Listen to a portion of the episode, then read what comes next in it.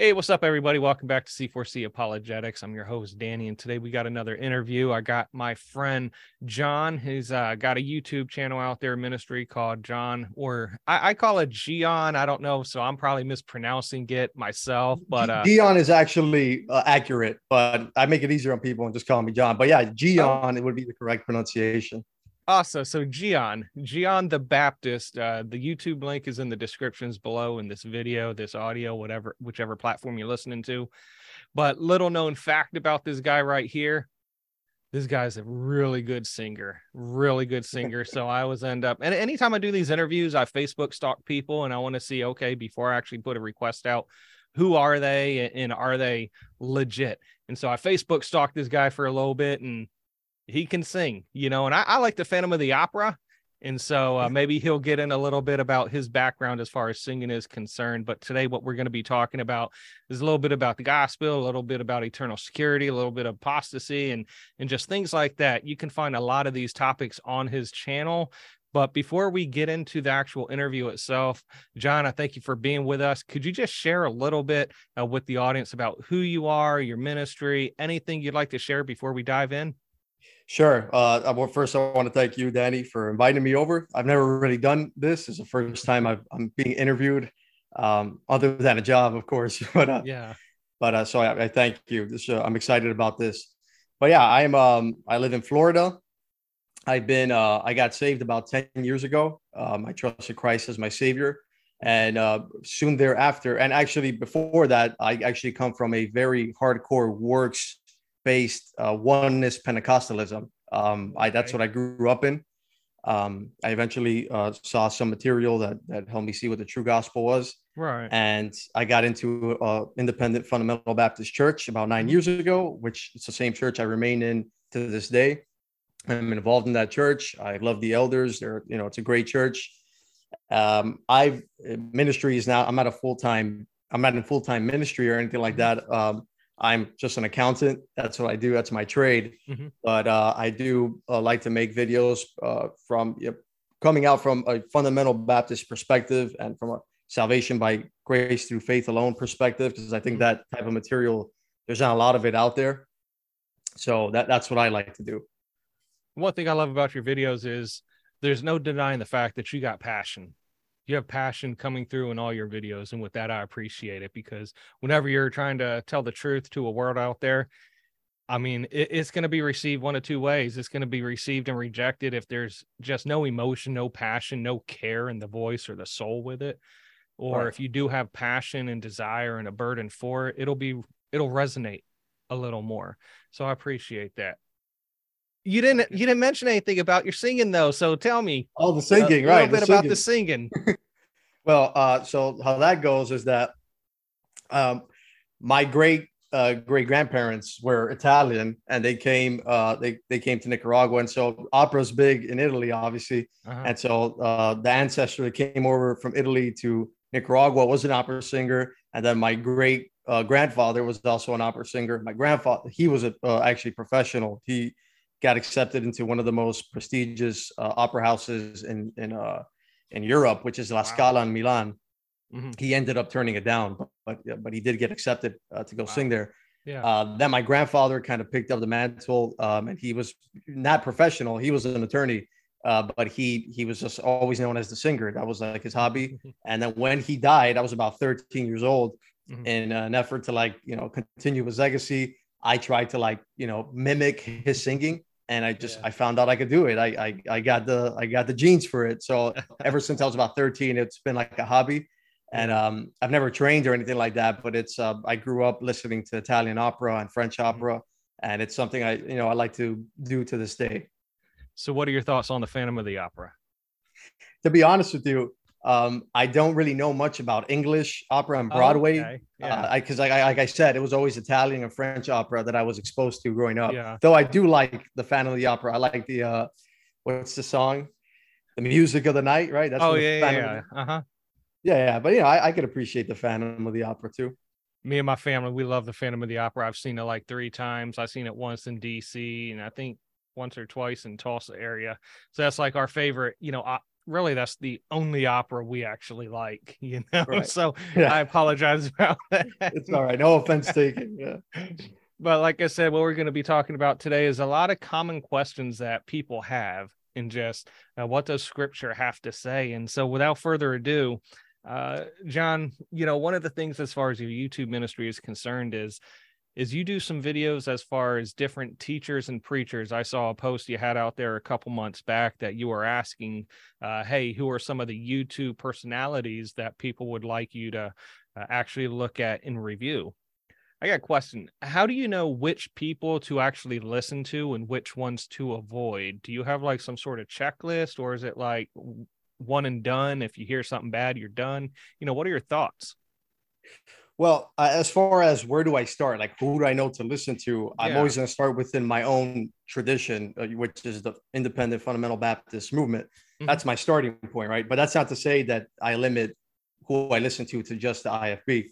Right. Uh, I often listen to people who are not IFB. What would keep me from listening to somebody um, is an explicit rejection of sola fide or, or justification by faith or of uh, scripture alone. If somebody's like explicitly rejecting that, Mhm. then uh, I'm just I'm not gonna take you know I don't I'm not gonna listen to them. I'm gonna throw- you know I'm gonna just you know wholesale reject what they have to say Mhm. um, any rejection of orthodoxy, if they're like rejecting the Trinity or something. And the Trinity is kind of a trigger point for me because, as I said, I grew up in a oneness Pentecostal background. okay. So, uh, for those of you who don't know, oneness Pentecostalism rejects the Trinity, and they they uh, they teach what is called what is known as modalism, which they do Mhm. not believe there are three persons in the Godhead, but only one, and so they they just think it's one person in the Godhead. Mhm. So, you know, any outright rejection of orthodoxy or anything, you know, rejection of sola fide, then I know that I'm just not going to listen to that person. But if, for example, they uphold sola fide, albeit, you know, it's it's nuanced, it might not be exactly the way I like to teach. Maybe it's a little bit muddy. I might extend some grace and listen to what they have to say on other topics.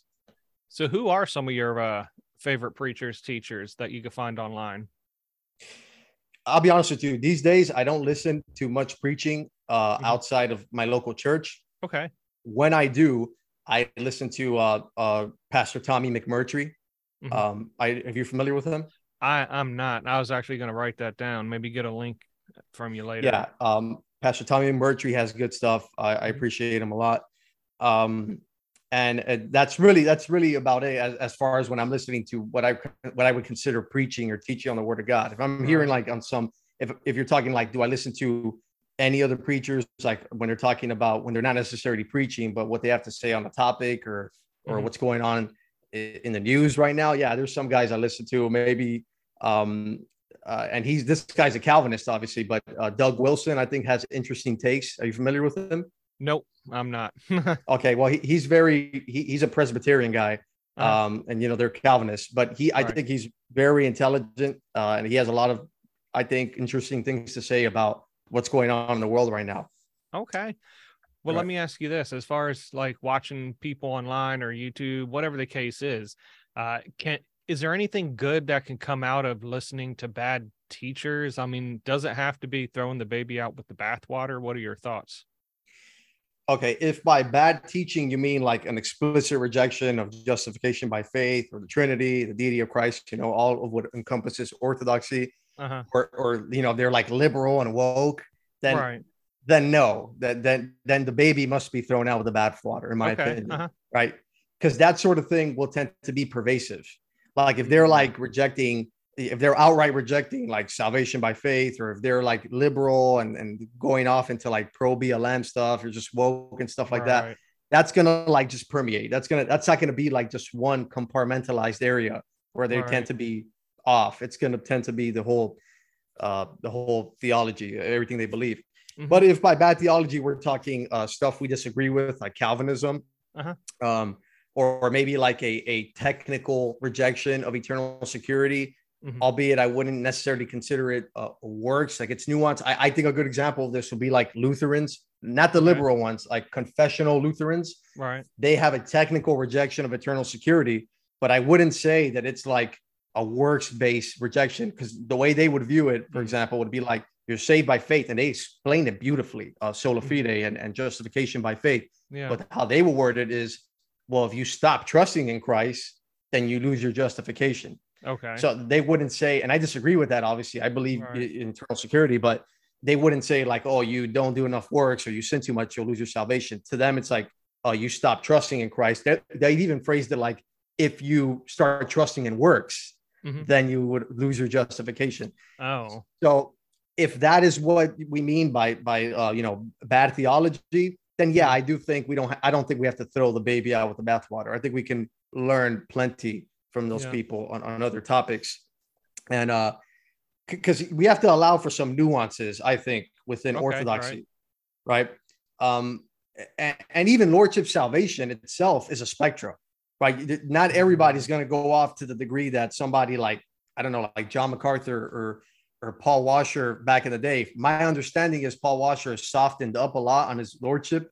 Okay. Um, yeah. Several people have told me that. I don't, I haven't verified it myself, but a lot of people keep saying that. But if you're talking about like Paul Washer back in like the early 2000s, where he's like, where it's like really bad, Yeah. um, you know, that's different from somebody who who is a lot a lot softer on the position. Mhm. Um, I would I, I wouldn't mind. I, I guess a good example of this would be like Voddie Baucham Yeah. Okay.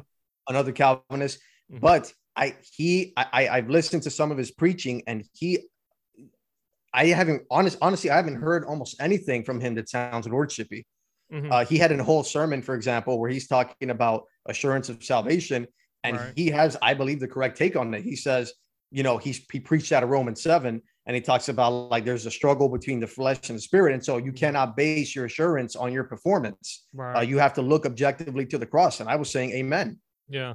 You know I, I i had no objections to that so I, if he does teach something like lordship it's likely going to be very very mild to the point where at that point i just see it as nuance Yeah. like okay i can learn from you there's no problem and i do think it's important for us to to allow for nuance and to listen to Mhm. people who don't necessarily agree with us to the t and not throw the baby out with the bathwater Yeah. because I think there's danger in not engaging outside your particular tradition or denomination. yeah. Uh, in our case, the IFB, and I'll use uh, we're both IFB, so um, I'll use IFB. The IFB as an example.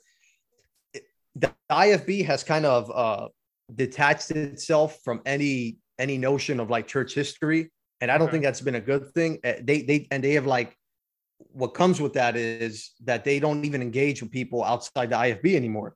Oh, It used to be like if you go for, to the days of John R. Rice, for example, in the 40s and 30s, Mhm. uh, John R. Rice, who was IFB as well, he was engaging with like Presbyterians and he was friends with Methodists and stuff like that. Now the Methodists back then were were much better. They're not, you know, the full blown liberals and you know that they are today.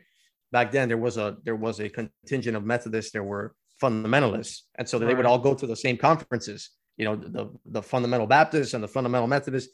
And so I think their swords, so to speak, their theological swords were much sharper because they're engaging uh, with crowds that have different beliefs or slightly different. Obviously, we're not outside of orthodoxy. That doesn't mean, oh, we're going to be cool with Roman Catholics that affirm uh, the Council of Trent or something like that. right. But within within reason, Mhm. uh, I think we should engage and we should listen to other uh, other traditions Mhm. because I think as it is today, the IFBs, our swords are very dull.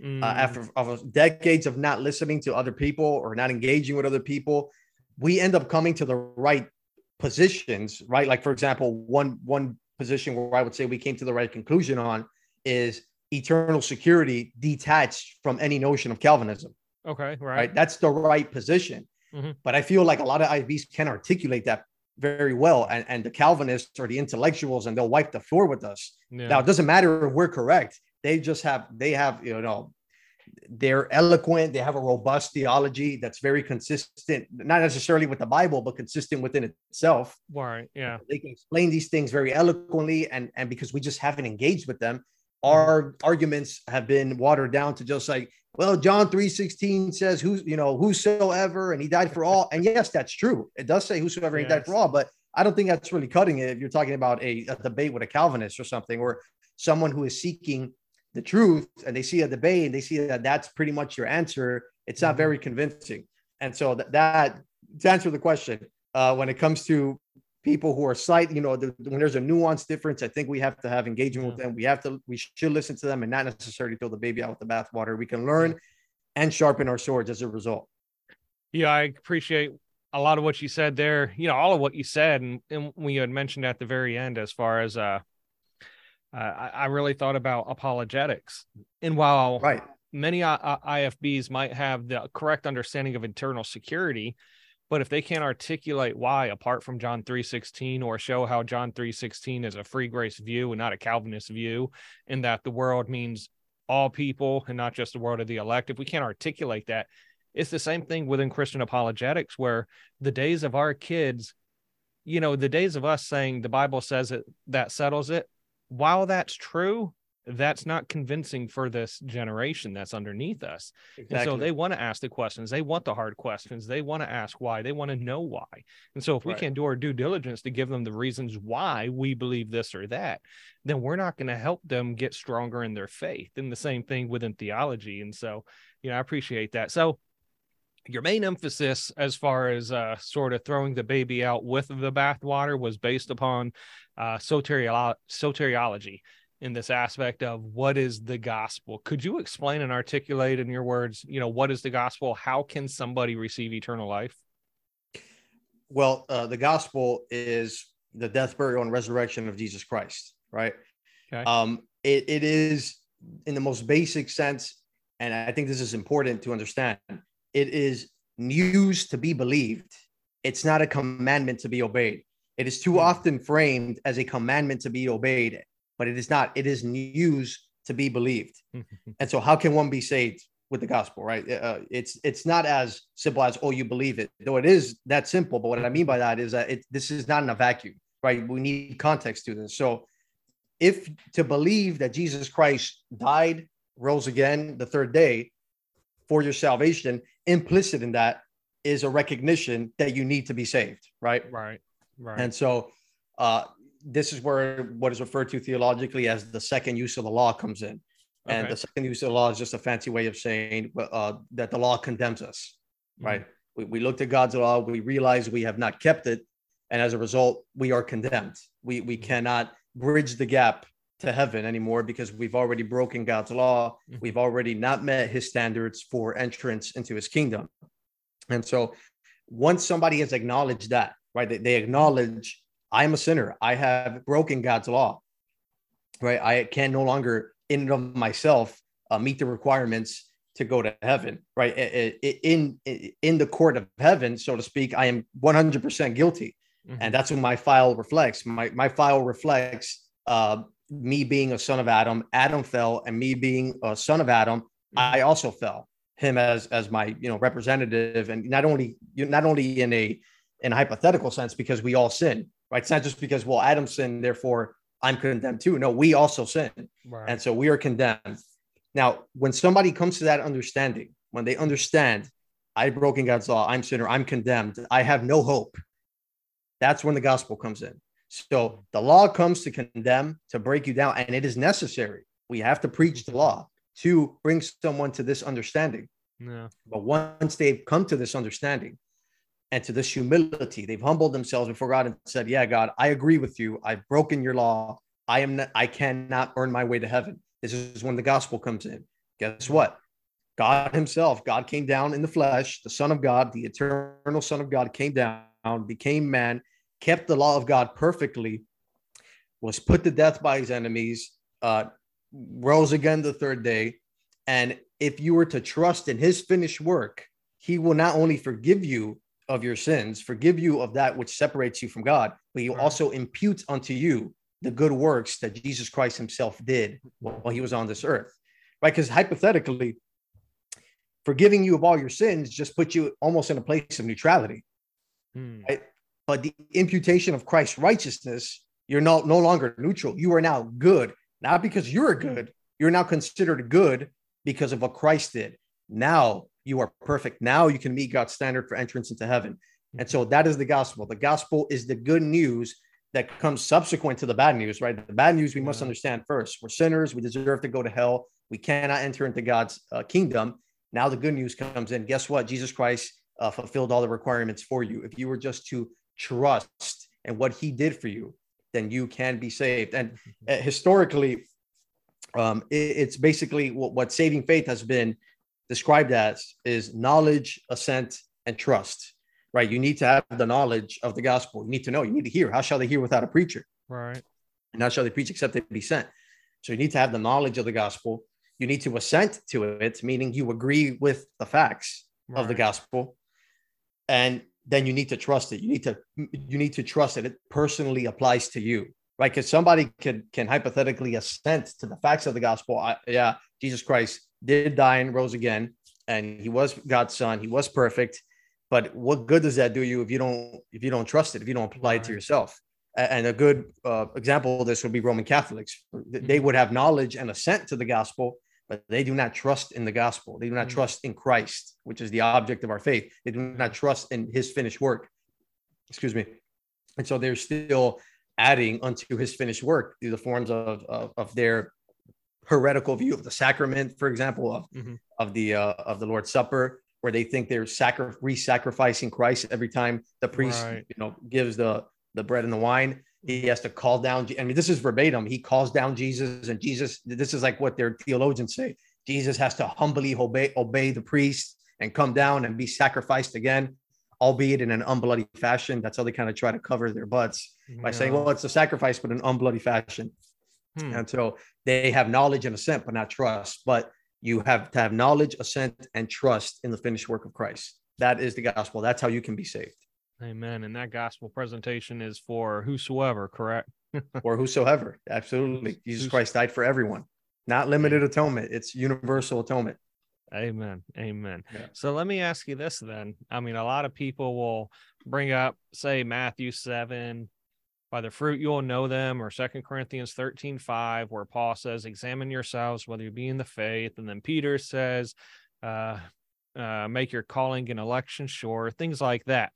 Uh, what role do you believe uh, works or what is called fruit? What role does that play in the life of a believer or a Christian? Okay, so a, a couple of things. Mm-hmm. First, I do want to uh, I do want to say I do believe there is evidence of salvation, and I'll okay. get into that later. Yeah. But but let's get really quickly into what fruit means in the Bible mm-hmm. because lordship salvation advocates just take for granted that fruit means a changed life or something like that or mm-hmm. or works or good deeds and like right. you said they're getting that from matthew 7 that's where they get the term fruit from you shall know them by their fruits mm-hmm and they're completely just ignoring the context of that passage, which is talking about false prophets. Right? It's not talking about your average uh, person in the pew, right? It's not saying, well, you, you should judge every person in the pew by by this standard. You shall know right. them by the fruits. It's specifically talking about preachers. And the second thing is, and I made a video about this. I think I, I bring this up in my video about uh, Paul Washer's famous sermon. That the book of Matthew itself teaches us what it means by fruit mm-hmm. right? In Matthew chapter 12, just five chapters after that famous Matthew right. 7 passage, uh, Jesus Christ uh, says, either make the tree good and its fruit good, or else make the tree corrupt and its fruit corrupt. So the same topic, right? Fruit. Right. For the tree is known by its fruit. And he goes on to say, O generation of vipers, how can ye, being evil, speak good things? For out of the abundance of the heart, the mouth speaketh. Mm-hmm. A good man out of the good treasure of his heart bringeth forth good things, and an evil man out of the evil treasure bringeth forth evil things. But I say unto you that every idle word that men shall speak, they shall give an account thereof in the day of judgment. For by thy words thou shalt be justified, and by thy words thou shalt be condemned. So here we see in the context of fruits, Jesus Christ is talking about your words, your mm-hmm. confession, that is what the Bible's talking about there in Matthew chapter 7. That's why it makes sense when you're talking about false prophets. You judge them by their fruit, you judge them by their words, by what they preach, right? Is right. this guy preaching sound doctrine? Is he is what he he is preaching line up? Is it lining up with the Bible? Mm-hmm. That is a so judging someone by their fruit is is a is a biblical mode of examining someone, albeit it's talking about preachers and it's not talking about necessarily the change in their life or, or, or their their works because think about it we know Joel Osteen is a false prophet, don't we? yeah, he, right. He's quite the false teacher. He's quite the false teacher. But does Joel Osteen have any like anything we can specifically point to of like morality issues? We we can't. We don't know. Now yeah. he might have them. I don't know. But how do I know Joel Osteen's a false prophet? It's not because I have objective evidence that he's in adultery or he's in fornication or something like that. it's because his preaching is not biblical. Yeah. That's how I know. That's how. I'm judging the the uh the false prophet by his fruit, by what he preaches. yeah. And so that that is something that Lord Shippers they kind of really abuse those passages of like fruits and all that and examination. And even the one you brought up about uh, examining yourselves whether you be in the faith in 2nd Mhm. Corinthians. I mean, he says, examine yourselves whether you be in the faith, not whether you be in the works. Right. You know, so the examination there is like, hey, are you trusting in Christ? And that makes sense in light of the Corinthians because you see in First Corinthians in chapter Mhm. 15, you see some of them are doubting the resurrection of the dead. right. They're doubting whether Jesus Christ rose. Not all of them. I mean, obviously, Right, uh, yeah, yeah, yeah. there's a contingent within that church that is obviously doubting that, and he says it. How you know? He says, "How say some? How say ye some of you that the dead rise not? Uh, Mm-hmm. If the dead rise not, then we are still in our sins. Our faith is in vain." And so, some uh, a group within the Corinthian church was doubting that Jesus Christ even rose again. And so, in light of that, he's telling them, "Examine yourselves whether you be in the faith. Are you trusting the gospel?" And so that's just, you know, I, those are some of the passages they turn to, but it's not saying what they wanted to say. right. Now, uh, that being said, there is the fruit of the spirit, right? So that, but you know, the love, joy, peace, and all those things. right. And the Bible does, I believe, does teach that uh, all those who are justified will be sanctified, right? Romans 8 talks about that. And, Mhm. and Romans 7 talks about all the regenerate have the desire to do right, right? There's this Okay. internal struggle within the believer. You know, the spirit wants to do what is right and what is just and wants to please God, albeit in the flesh doesn't. But what's important to keep in mind here is that I do believe God works in us and changes us, but I do believe it's to varying degrees and in different Mhm. areas in our life and in different speeds too. right. Not everybody matures at the same level. And even in First Corinthians chapter three, we see this where you see varying degrees to which the saved uh, have works to present to the Lord on the day of judgment, and they are rewarded accordingly. You know, some have wood, hay, and stubble. They basically have nothing. and some have gold and precious stones and, and stuff like that. So while I do think that there is, uh, I do believe God works in our lives and there is evidence of salvation, so to speak.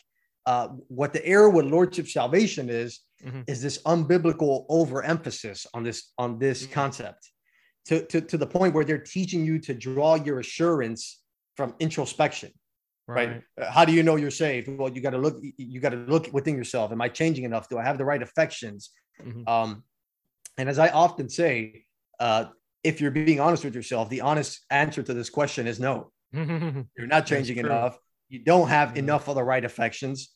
And so, it, what's what blows my mind is when like when lordship salvation people when they when they say these things, they're implying that whoever's preaching at that moment. Let's use Paul Washer as an example right. he's implying that he asked himself this question and his answer is yes. Think about how insane that is. That is true. It's true. He thinks that he does have enough of the so-called fruit. Yeah. He does have, he does meet his his whatever arbitrary standard he's created in his mind. He thinks he passes it. Um, and and, and one of the main things that you know the problem with lordship is like they attempt to quantify the amount of fruit. That's where you get into unbiblical ground. Uh, they start to pontificate to what degree you need to change, in which areas, how Yeah. quickly this change needs to occur. And so, but the thing is, you just don't know how God is working in someone. Uh, I'll give an example of my older brother. My older brother, um, he has been saved. Uh, the he got saved the same time roughly I did, Mhm. and for the last so I, I it's been about ten years for me. For the last eight years, eight and a half years, he was uh, heavy into uh, you know smoking pot and just not going to church and, and living in sin Right. and then about a year about a year ago uh he just you know he felt he felt he was just said you know exactly what he's how he put it. he's like i felt like a loser i wasn't doing anything for god Yeah. and uh and so he he put down you know all the pot he stopped cold turkey. Uh he you know he started going to church. He got involved in the church. He stopped living in fornication. And um and if you were to so now here's the funny thing. If you were to ask him did anything about your faith change? He would say no. I've trusted in christ all along. Right. and somebody would have looked at him for eight and a half years and said there's no way that guy saved. He's showing no fruit. I mean, you didn't know how god was working in his heart. Clearly he was right? Clearly he was working in his heart to make him feel like you know culminating into that event a year and a half ago where he just said I, i'm done being a loser so to speak uh, as far as the the things of god are concerned Yeah. and um but if you ask my brother, did anything change as far as what you were trusting? And he would say, absolutely not. I trusted Christ as my savior since right. that time 10 years ago. But a year and a half ago is when I got when I got serious about serving God. And, yeah. and I thank God my my brother is is serving God today. And Amen. So you just don't know how God's working in someone's life, right? There might be an area where you might see somebody who who claims to be a Christian and he might have a very obvious sin in his life. Let's say fornication. It's a, one of the worst sins a, a, a, Christian can commit is fornication. Mm-hmm. Albeit God might be working in him in some other area that you right. can't see as obviously. Now, he's struggling with the fornication, but he might be working in him in some other area you have no you have no idea about. Right. So we, that's the thing. The lordship just kind of they they kind of just try to assume and pontificate on you know they know yeah. exactly what's going on to the point that uh, Paul Washer says in one famous sermon, I think he goes, uh, he's talking about some people who had claimed to want a bunch of people to the Lord the prior All week. And he's like, but, but it wasn't real because they weren't at church the next week. wow. So I, I, yeah, imagine how crazy that is. So like you're, wow. you're, your standard for whether or not someone got saved is whether or not they're in church the very next week. Right. That's ridiculous. Uh, you know. Wow. And often the way they they try to describe yeah. sanctification, lordship, that is, they try to describe sanctification as kind of like this, this lineal progression where like the, the believer is just going from victory to victory to victory and constantly getting more holy. And anybody who's honest about yeah. the Christian life knows that's just bait. That's not at all how it is. No, you're not going from constant. Now there might be seasons where you're going from victory to victory, but you're not constantly going from victory to victory. Right. It is more accurately described, in my opinion, as like uh, two steps forward, three steps back, then one step okay. forward. One, you know, that's really what yeah, sanctification yeah. looks like practically. Right. Right. Um, and so uh, the error in lordship is to try to inspect uh, the, the average guy in the pew by their fruit. This is not biblical. This is right. not uh, biblical at all. A more biblical method is if you're going to try to, to find any method at all by which you can determine whether somebody who claims to believe in Christ is saved, the more biblical method mm. would be do they hear, do they agree with God's word? Mm. Right? When you tell them God's word, do they receive it? Do they agree with it? Right. Or are they denying it?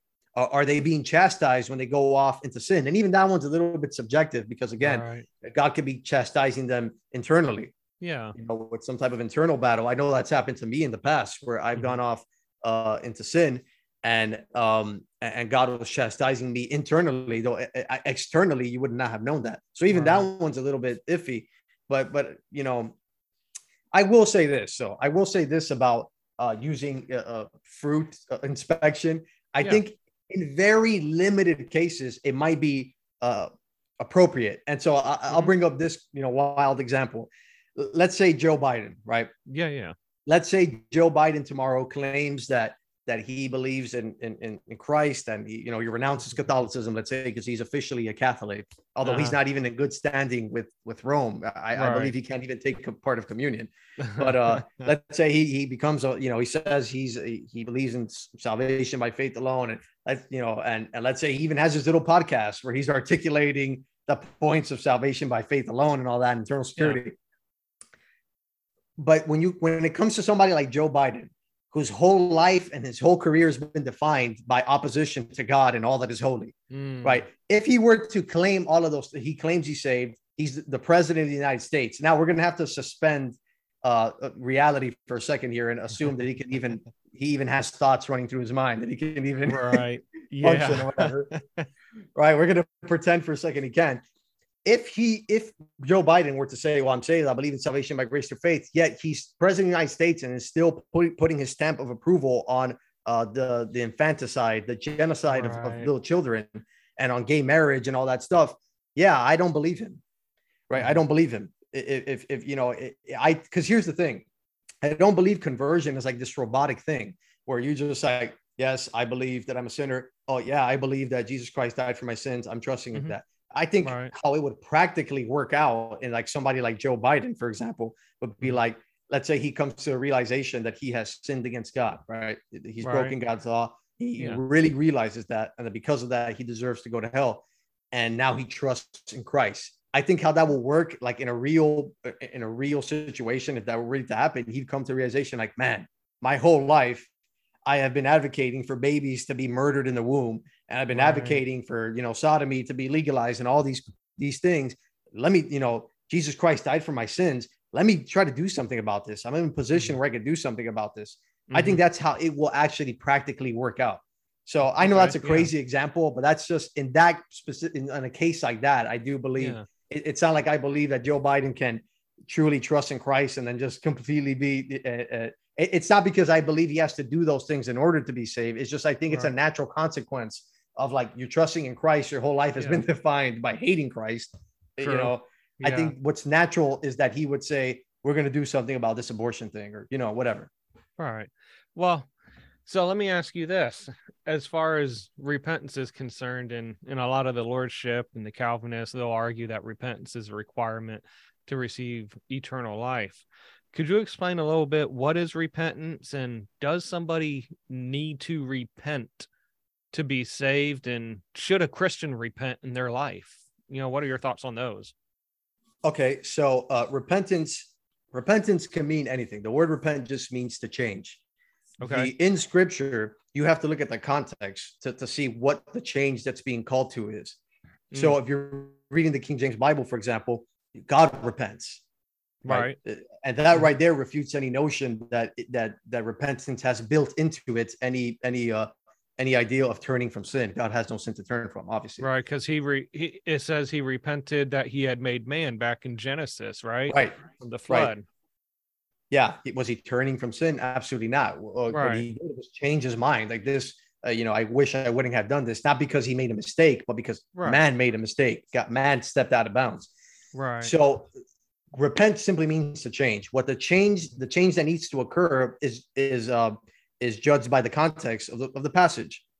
Mm-hmm. And uh, in the context of justification, the, the change that needs to occur, the repentance that needs to occur, is a recognition of your guilt before God and your inability to be justified by your own means. Okay. Right. right. Or, or any of your own efforts to adhere to God's law. Right. Mm-hmm. You need to realize that's the, that's the change that needs to occur because that's the default position of men that are born on this earth. Right. They mm-hmm. think the default position is, oh, I do good, I go to heaven. I do bad, right. I go to hell. Yep. And so, and so it's this Im- implicit uh, idea that they can even do be good enough, right. or that they haven't done bad enough to uh, just wholesale be rejected from any right. possibility of going to heaven. So that's the change that needs to occur. This realization that they're not good, that you're not mm-hmm. good, that you have broken God's law, eh, eh, and, and you know, and and that's in such a way not because of the quantity of sin, but just eh, mm-hmm. it, it's just literally one sin, right? Right. Makes you guilty of it all, as James says. He, he keep yep. it the whole law and yet offend the one point. He's guilty of it all. Right. And so that's what the repentance that needs to occur. This realization that you have sinned before God. Because of that, you deserve to go to hell and you cannot save yourself. That's it. You have no chance of doing that. That that ship has sailed the moment you sinned for the first time. And uh, and you need to change from that thinking, from thinking you can save yourself to understanding that your only salvation is found in Christ and his finished work. That is what repentance means in the context of justification. Now, uh, you clearly touched on there on how Calvinists uh, uh, would define repentance, but I do want to be fair to Calvinists that yeah. not all of them would define it that way, particularly not the the uh, those that adhere to the to the historic confessions like the London Baptist Confession or the Westminster. Okay. I don't right. adhere to those. Obviously, I'm I'm a, I'm not a Calvinist. Yeah. But um, typically those who are who are uh, confessionally reformed are going to reject lordship salvation and are even going to have the right stance on repentance. Uh, actually. Okay. Yeah. So th- th- those that are going to have th- they're going to lean lordship are going to be those who are uh, more associated uh, with being a uh, you know, uh, they're not going to adhere to the confessions and they're Calvinists. Mm-hmm. They just so happen to hold to the five points, but they're not confessionally reformed. There is okay. a difference there. I just okay. wanted to point that out. Yeah. Um, and, and and and that's why, for example, I said earlier, guys like Voddie Baucham, he's confessionally reformed. That's why he's not very lordship. I do uh, like Voddie Baucham in some regards because as a Christian apologist, he's a really oh, yeah, he's apologist. Brilliant. Yeah, he's brilliant. Yeah, yeah. So um, I did want to make that distinction. But when people define repentance as a turning away from sin and they make that a requirement right that you need to do that mm-hmm. before you come to christ uh, or some would say oh not, not you don't have to necessarily turn from sin but you have to there needs to be a willingness to turn from all your sins right the problem with this definition is that it is it is just clearly a work salvation definition. It, it's going right. to it, it necessitates the work salvation when you're when you're defining it that way. Because when you look at the definition of sin, right?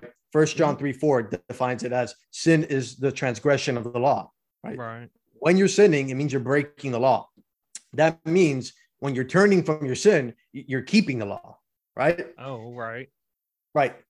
And the Bible clearly says, you know, like in Romans chapter 3, it says, therefore we conclude that a man is justified by faith without the deeds of the law. Mm-hmm. In other words, a man is justified by faith without keeping the law.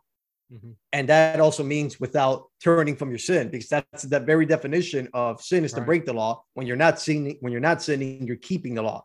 So right. just justification comes without any of that. It's mm-hmm. just by faith. And so when you're adding this element of turning from sin, when that's your definition of repentance in regard yeah. to salvation, you're starting to introduce works into salvation and that i don't i, I don't think that that could be denied that's just so clear yeah. um and, and people like to act like oh this is like a new development nobody in history ever believed repentance the way you guys are explaining it you know it's always been defined as a turning away from sin and this is simply not true uh, right. uh, when you look at for example what is known as the marrow controversy this was no, this was a controversy in the, the church in scotland which is a a Presbyterian Calvinist uh, okay. denomination. This was back in like the sixth in the 1700s, I believe, mm-hmm. and it was it was referred to as the Marrow controversy. And the the short of it is that this question came up: Must someone forsake their sin in order to come to Christ? And mm. uh, there was a division within the Church of Scotland over this. Um, and and I'm and um, at least at the time, the the right group ended up prevailing, and their okay. their answer was no. You don't need to forsake anything to come to Christ. You come to Christ as you are. Right? Mm-hmm. They came to that conclusion. Uh, so even within the Reformed Calvinist world, this question has been answered correctly. We would say mm. uh, you don't need to forsake anything to come to Christ, and that is why, as a result, the, a lot of the historically confessionally Reformed would also have the right position on this. Um, okay. They would not say that you need to turn from your sin in order to be saved. They'll say you come to Christ as you are. Mm. Um, and as far as repentance in the life of a Christian, once you are saved, obviously the, the Christian life is one of repentance, or at least it should be, right? We, we should daily renew our minds. We should daily seek to do that which is pleasing to God. And that's what sanctification is all about. Yeah. Right. Being conformed to the image of his son. Right. Uh, we, we strive to do that which is right before God. There is a battle, right? Romans 7 uh, between the spirit and the flesh. And that battle is going to last for the rest of your life. Uh, you're right. never going to avoid that battle. Now, sometimes the spirit would have the upper hand, and sometimes when you slip, the flesh is going to get the upper hand. But that battle is going to remain till the day you die, and uh, and so you should strive to. Uh, repentance is something a Christian should strive for, but this should yeah. be divorced from justification. Right? This is not justification. This is sanctification. Right. Mm-hmm. You know, it's it's separate from justification. Excellent. Uh, so when we're looking at this aspect of works and repentance. So clearly understanding that it has no merit within being justified before God. Uh, what about this aspect of enduring to the end? I mean, you know, some people will take Matthew 24 and they'll use the verse that says, He that endures to the end will be saved. Must a Christian, well, first, will a Christian endure to the end? And must a Christian endure to the end in order to be saved? And, and what's Jesus talking about there in Matthew 24? That's an interesting way uh, how you phrase it there. Will or must, right? Because because often a lot of people, uh, I'm gonna get into it in a second, but uh, some people will view passages that are uh, descriptive as if they were prescriptive, right? That, that's a, there's a distinction that needs to be made there. Uh, not every passage is telling you you must do this, but but it's saying this will happen. Now, when it comes specifically to this issue of will someone endure, must a Christian endure to the end? And right. as you said, that's from Matthew 24. Um, if endurance is defined as a continual patience of doing good and all that, mm-hmm. then no, uh, that's not a Christian doesn't need to do that because uh, if that were the standard, then nobody is going to endure. Right. Right. And and and if you look at the context of Matthew 24, just you know, that is talking about uh, the context there is physical life. It's talking about uh, it's eschatological, right? It's yes. talking about except those days shall be shortened, there shall no flesh be saved. Right. It's a physical salvation that's being spoken of there. Uh, mm-hmm. Uh, it's talking about sword and famine and peril and all these sorts of things going on there. And so the context is clearly if you endure like through these hardships, your flesh right. should be saved. It's not talking about you know the salvation of the soul. Okay. But yeah. and so th- th- I don't believe that there's a, that a Christian has to endure to the end in, in good works necessarily. But mm-hmm. I do believe that our faith does persevere. Uh, that that is mm. uh, that is something I do. But I do believe that there is a perseverance of in the faith of trusting in Christ and the finished okay, work of right. Christ. Uh, you know, for example, First John says, "For whatsoever is born of God overcometh the world," and this is the victory that overcometh the world, even our faith. And so, uh, well, obviously, I don't want you don't want to take that too far. You know, some people are going to have seasons of doubt. Uh, even John the Baptist went through a season of doubt. Yes, but I do believe that those who are saved will, uh, those that trust in Christ, will always trust in Christ. In that sense, I do believe that a Christian endures to the end, uh, but not necessarily in like good works or anything like that. Right.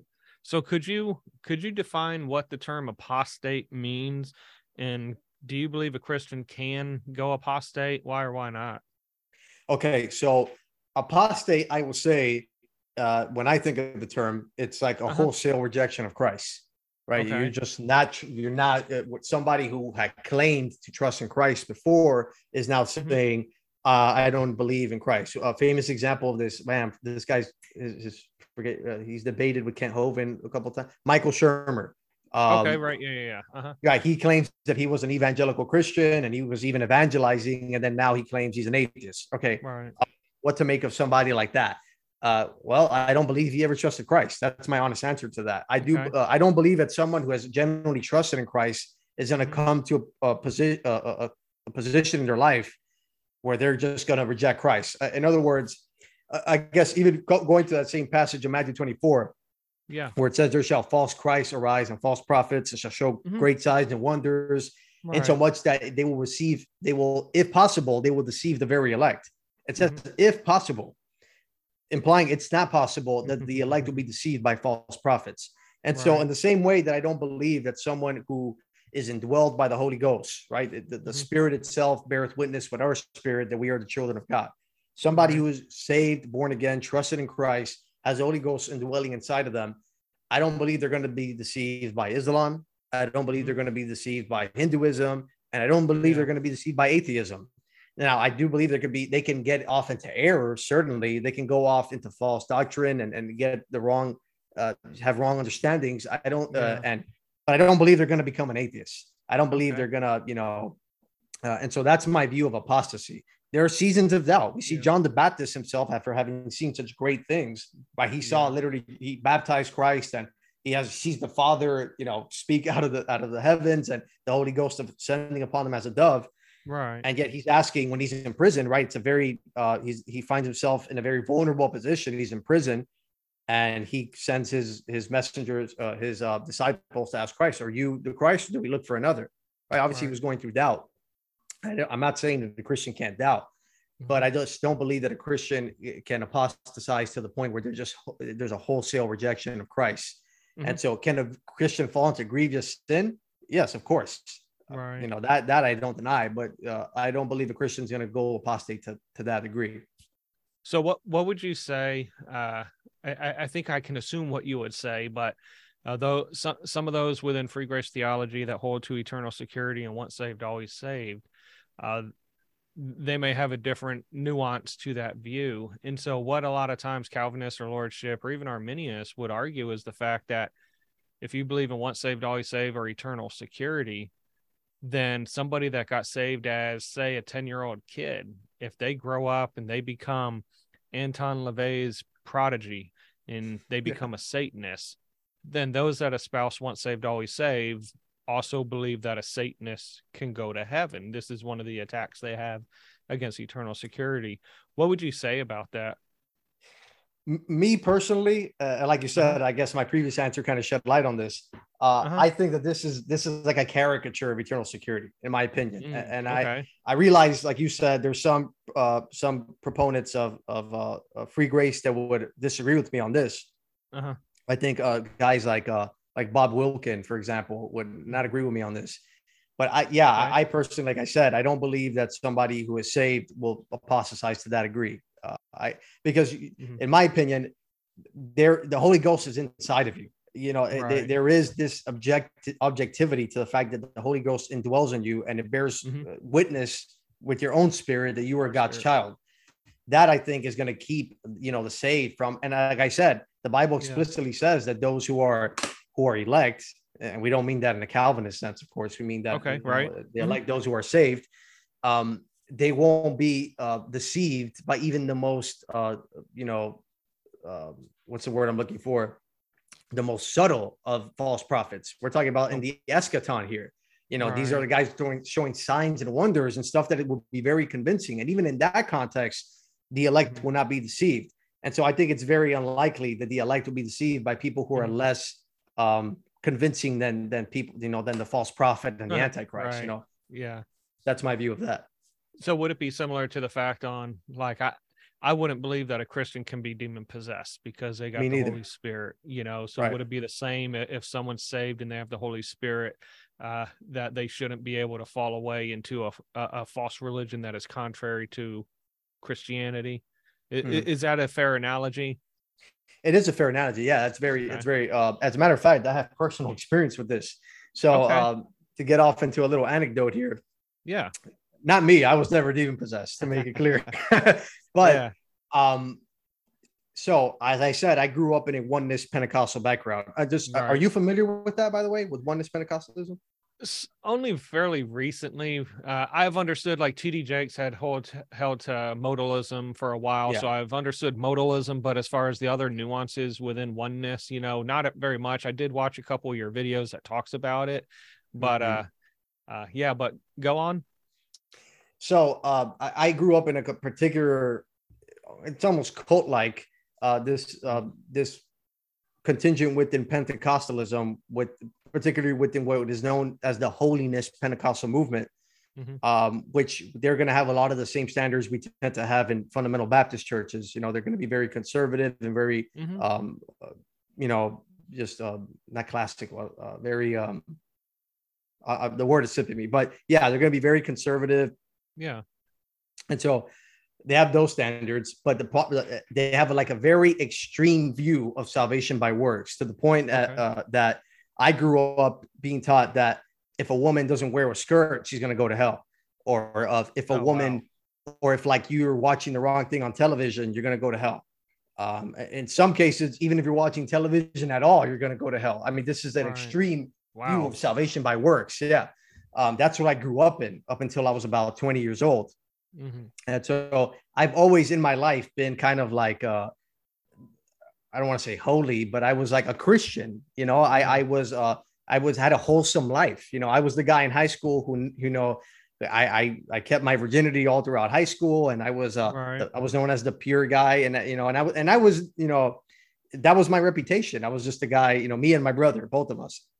right. And so um, that's the the background I grew up in, and and within the subset of holiness Pentecostalism, I grew up in a particular uh, subset of that which taught oneness. So they're known as the oneness Okay. Pentecostals, uh, and um, so within that, my uncle was kind of our spiritual leader, right? He's the one that taught me all this.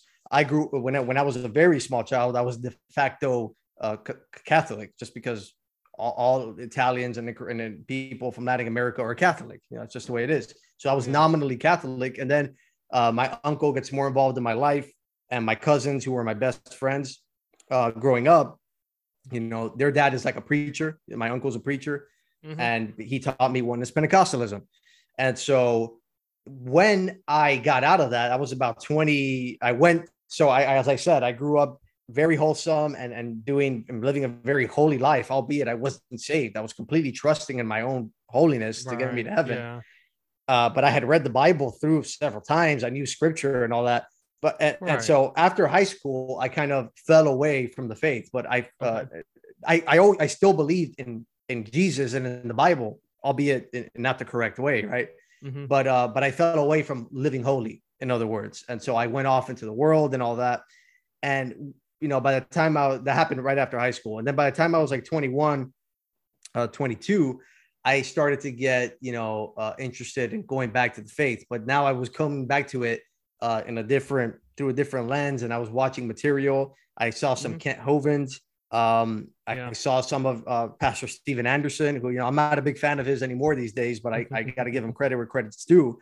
Um, and and I started watching some of that material, and I saw what the true gospel was through you know Hovind and and Anderson, Mhm. and um, I came to see that what I had been taught was was was a, was a fraud. You know, it was a works Right. salvation, and so then I started preaching this to my Pentecostal family, and I was Yeah. I was deemed anathema. I was deemed I Oh. was kicked out of the out of the, the family circle, whatever. Um, and so in all that going on, I had we had a close friend of the family who was my age, so a friend of my cousins and I, Mhm. and uh, he grew up with us, and he was part of like our little circle, you know. And my uncle was like our prophet, you know. okay. And I had already been kicked out of the circle, and this guy I had been shunned by everyone, including this uh, this friend. And so a couple years go by, and this friend gets demon possessed. Like I, I hear Oh, he's, wow. and I saw the video. It was very disturbing, where he's yelling Yeah. blasphemies. His eyes look crazy and all that. And um, and I had the opportunity, and supposedly the demon was cast out. Right? I don't know if it really Mhm. was or not, but uh, that he was demon possessed, I think is quite is you know it cannot be denied if you have seen the video Oh, I saw yeah. he went to go visit my uncle and his family in Nicaragua, which is where they live. And this happened. This demon possession ap- uh, episode happened. Uh-huh. And I had an opportunity to speak to him after it was, you know, supposedly resolved after he had that this demon had been supposedly cast out. And I told him, listen, the Bible teaches that you know someone who's saved cannot be demon possessed. I know I've, I've gone through this whole tangent, but No, you're good. I'm tying it back into what you said. Yeah. the bible teaches that you know he, greater is he that is in you than he that is in the world. And in Mhm. order for a demon to come into a body he has to first bind the strong man right? That's how jesus described it. In this case the strong man would be the holy spirit. You know the, a demon can't bind the holy spirit. He has to do that before he possesses a vessel and i explained that to him and i and i tried i kind of used that as like a as like a as a pivot to preach the gospel to him and i said is there any change in your belief from before the demon possession to after? Because if there isn't, one, you realize that you weren't saved at the time of the demon possession. So something mm-hmm. was wrong with your faith. And. If you haven't changed anything about what you believe, about what you're trusting in, you're susceptible to even a worse demon possession this time, my friend. right. And he didn't really have an answer to that. But yeah, I mean, uh, to tie back into what you said, yeah, I don't believe Yeah. that Christians can be demon possessed. And even that has been something I use apologetically to this particular friend. Wow. Yeah, and in that story, Jesus says, and he comes back with what I believe it was like seven more demons, and then he's worse more off wicked, more wicked than himself. Yeah. Yep. So excellent. Well, last question that I really have for you is, uh, and I know you have at least one, maybe a couple videos on this, but in your mind, what are the most convincing arguments of the eternal security of the believer? Okay. So uh, a lot of people will point to the fact that justification is by faith, right? And, and, I do think Okay. that's a valid thing to point to, right? If justification is by faith, then of necessity, in order to to lose it, it, it, the only way to lose it would be if it's by works, right? And I agree with that, but but I think there is uh, not valid, but there is reasonable object, objections to that line of thinking, which would be, as I as I pointed out before, confessional confessional Lutheranism, which would say, yeah, yeah, you can lose it though, but it, it- it's not based on your works. You lose it based on whether you still have faith in the finished Got work of faith. Christ. Mhm. So, in my opinion, the, the strongest proof of eternal security would simply be it would be the sufficiency of Jesus Christ's sacrifice. Because if you look at Hebrews chapter 10, particularly, and how it, it juxtaposes the Levitical priesthood and the sacrifices from the Levitical priesthood to that of Christ, right? And it says uh, in Hebrews chapter 10, but in those sacrifices is a remembrance again made of sins every year. Uh, For it is not possible that by the blood of bulls and goats uh, that should take away sins. And, it's saying basically like the Levitical priesthood had to uh, had to offer uh, sacrifices for sins on a daily basis. Now we understand that that never really took away the sins of anything, but just like in a symbolic sense, their Right. their sins had to be continually forgiven by continuing to sacrifice animals. Mhm. And it contrasts that in Hebrews chapter 10 and elsewhere, but Hebrews chapter 10 goes into this with most detail. It contrasts that with the sacrifice of Christ, right? By the Mhm. which will we are sanctified through the offering of the body of Jesus Christ once for all, Mhm. right? It's a once for all sacrifice, Yeah. right? And it says, uh, reading verbatim from the scripture here, uh, Hebrews chapter 10, verse 11, It says, and every priest standeth daily, ministering and offering oftentimes the same sacrifices, which can never take away sins. But this man, after he had offered one sacrifice for sins forever, sat down on the right hand of God from henceforth, expecting till his enemies be made his footstool. For by one offering he hath perfected forever them that are sanctified. And so mm-hmm. the contrast is the Levitical priesthood had to do this over and over again because they could, you know, it could only hypothetically or symbolically rather uh, forgive the sins of that day or up until that point in time. Right. In contrast, the sacrifice of Jesus Christ forgives you of all your sins forever. Right? It says you perfect he is perfected forever them that are sanctified. That is the whole premise as to why Jesus only had to die once because mm-hmm that one sacrifice was sufficient to cover all your sins, past, present, and future. Mm-hmm. And even if you get to like Romans chapter four, it cover I believe it covers the past, present, future aspect. It says, "But to him that worketh not, but believeth on him that justifieth the ungodly, his faith is counted for righteousness." Um, even as David also described it, described the blessedness of the man unto God imputeth righteousness without works, saying, "Blessed are they whose iniquities are forgiven." past, right. and whose sins are covered, present. Blessed is the man to whom the Lord will not, will future, not. impute sin. It's all covered there. And that is because of the sufficiency of Christ's sacrifice. And so just think about it. If you can't, if eternal security is not true, then how is Christ's sacrifice different from the Levitical priesthood? Mm. It's, it's essentially not, there's no difference, there's no contrast there. But because there is a contrast, because because specifically because eternal security is true, or because Jesus Christ's sacrifice is once for all sacrifice that perfects those who trust in it forever, that is why eternal security is true. To me, that is the strongest proof of eternal security. Amen. Amen. Bought with the precious blood of the Lamb, not corruptible things such as gold, silver, you know, traditions exactly. of men. So Amen. definitely, I appreciate that. Now that was the last question on this interview. So for everybody else still sticking around, appreciate you hanging out and listening to Gian Uh, before we close up, are there any last comments, last words, anything you want to mention before we say goodbye to everybody? Not particularly. I do want to say I appreciate uh, you inviting me on. This was a, a, fun experience. As I said, I'd never done this before, but yeah. I hope in the future I can I can you know be on other people's platforms and all that. Yeah. And I'd be willing to come back if there's ever one uh, you know another topic you want to particularly brush up on. There is actually one. Much we uh I, I made a note when you were talking uh maybe me and you can get together and we can uh do another interview discussion as far as your oneness background in the freedom sure. that there is within free grace theology versus oneness pentecostalism and the holiness aspect yeah. so oh, definitely yeah. I'm sorry, I didn't mean to cut you off, but yeah. No, that'd be a good topic because I'm actually very passionate from that. I mean, growing up with such deception and such mm. uh, instability in my heart, like not knowing. Like it, it was a day to day thing growing up, whether or not I was going to go to heaven that day or hell. Wow. And in contrast with with the with the the full assurance I now have in Christ, but mm-hmm. even even when I'm messing up, or you know when I'm not doing my best or whatever, that you know that doesn't. I don't look at myself. I look at the the objectivity that Christ died for my sins, mm-hmm. and I mm-hmm. can know that based on Scripture, and that is my assurance. The, you know Jesus Christ Himself. And so, yeah, I mean, I'm very passionate, particularly on that topic. So, I, yeah, I'd be glad to come back on and talk about that. Yep. So go ahead and check out his YouTube ministry. It's uh, Gian the Baptist, G I A N. There's going to be links in the descriptions here. We're probably going to pull some more links from uh, what he's talked about during this interview as well. And so go ahead, head over or like, comment, share, subscribe on this video. And until next time, God bless.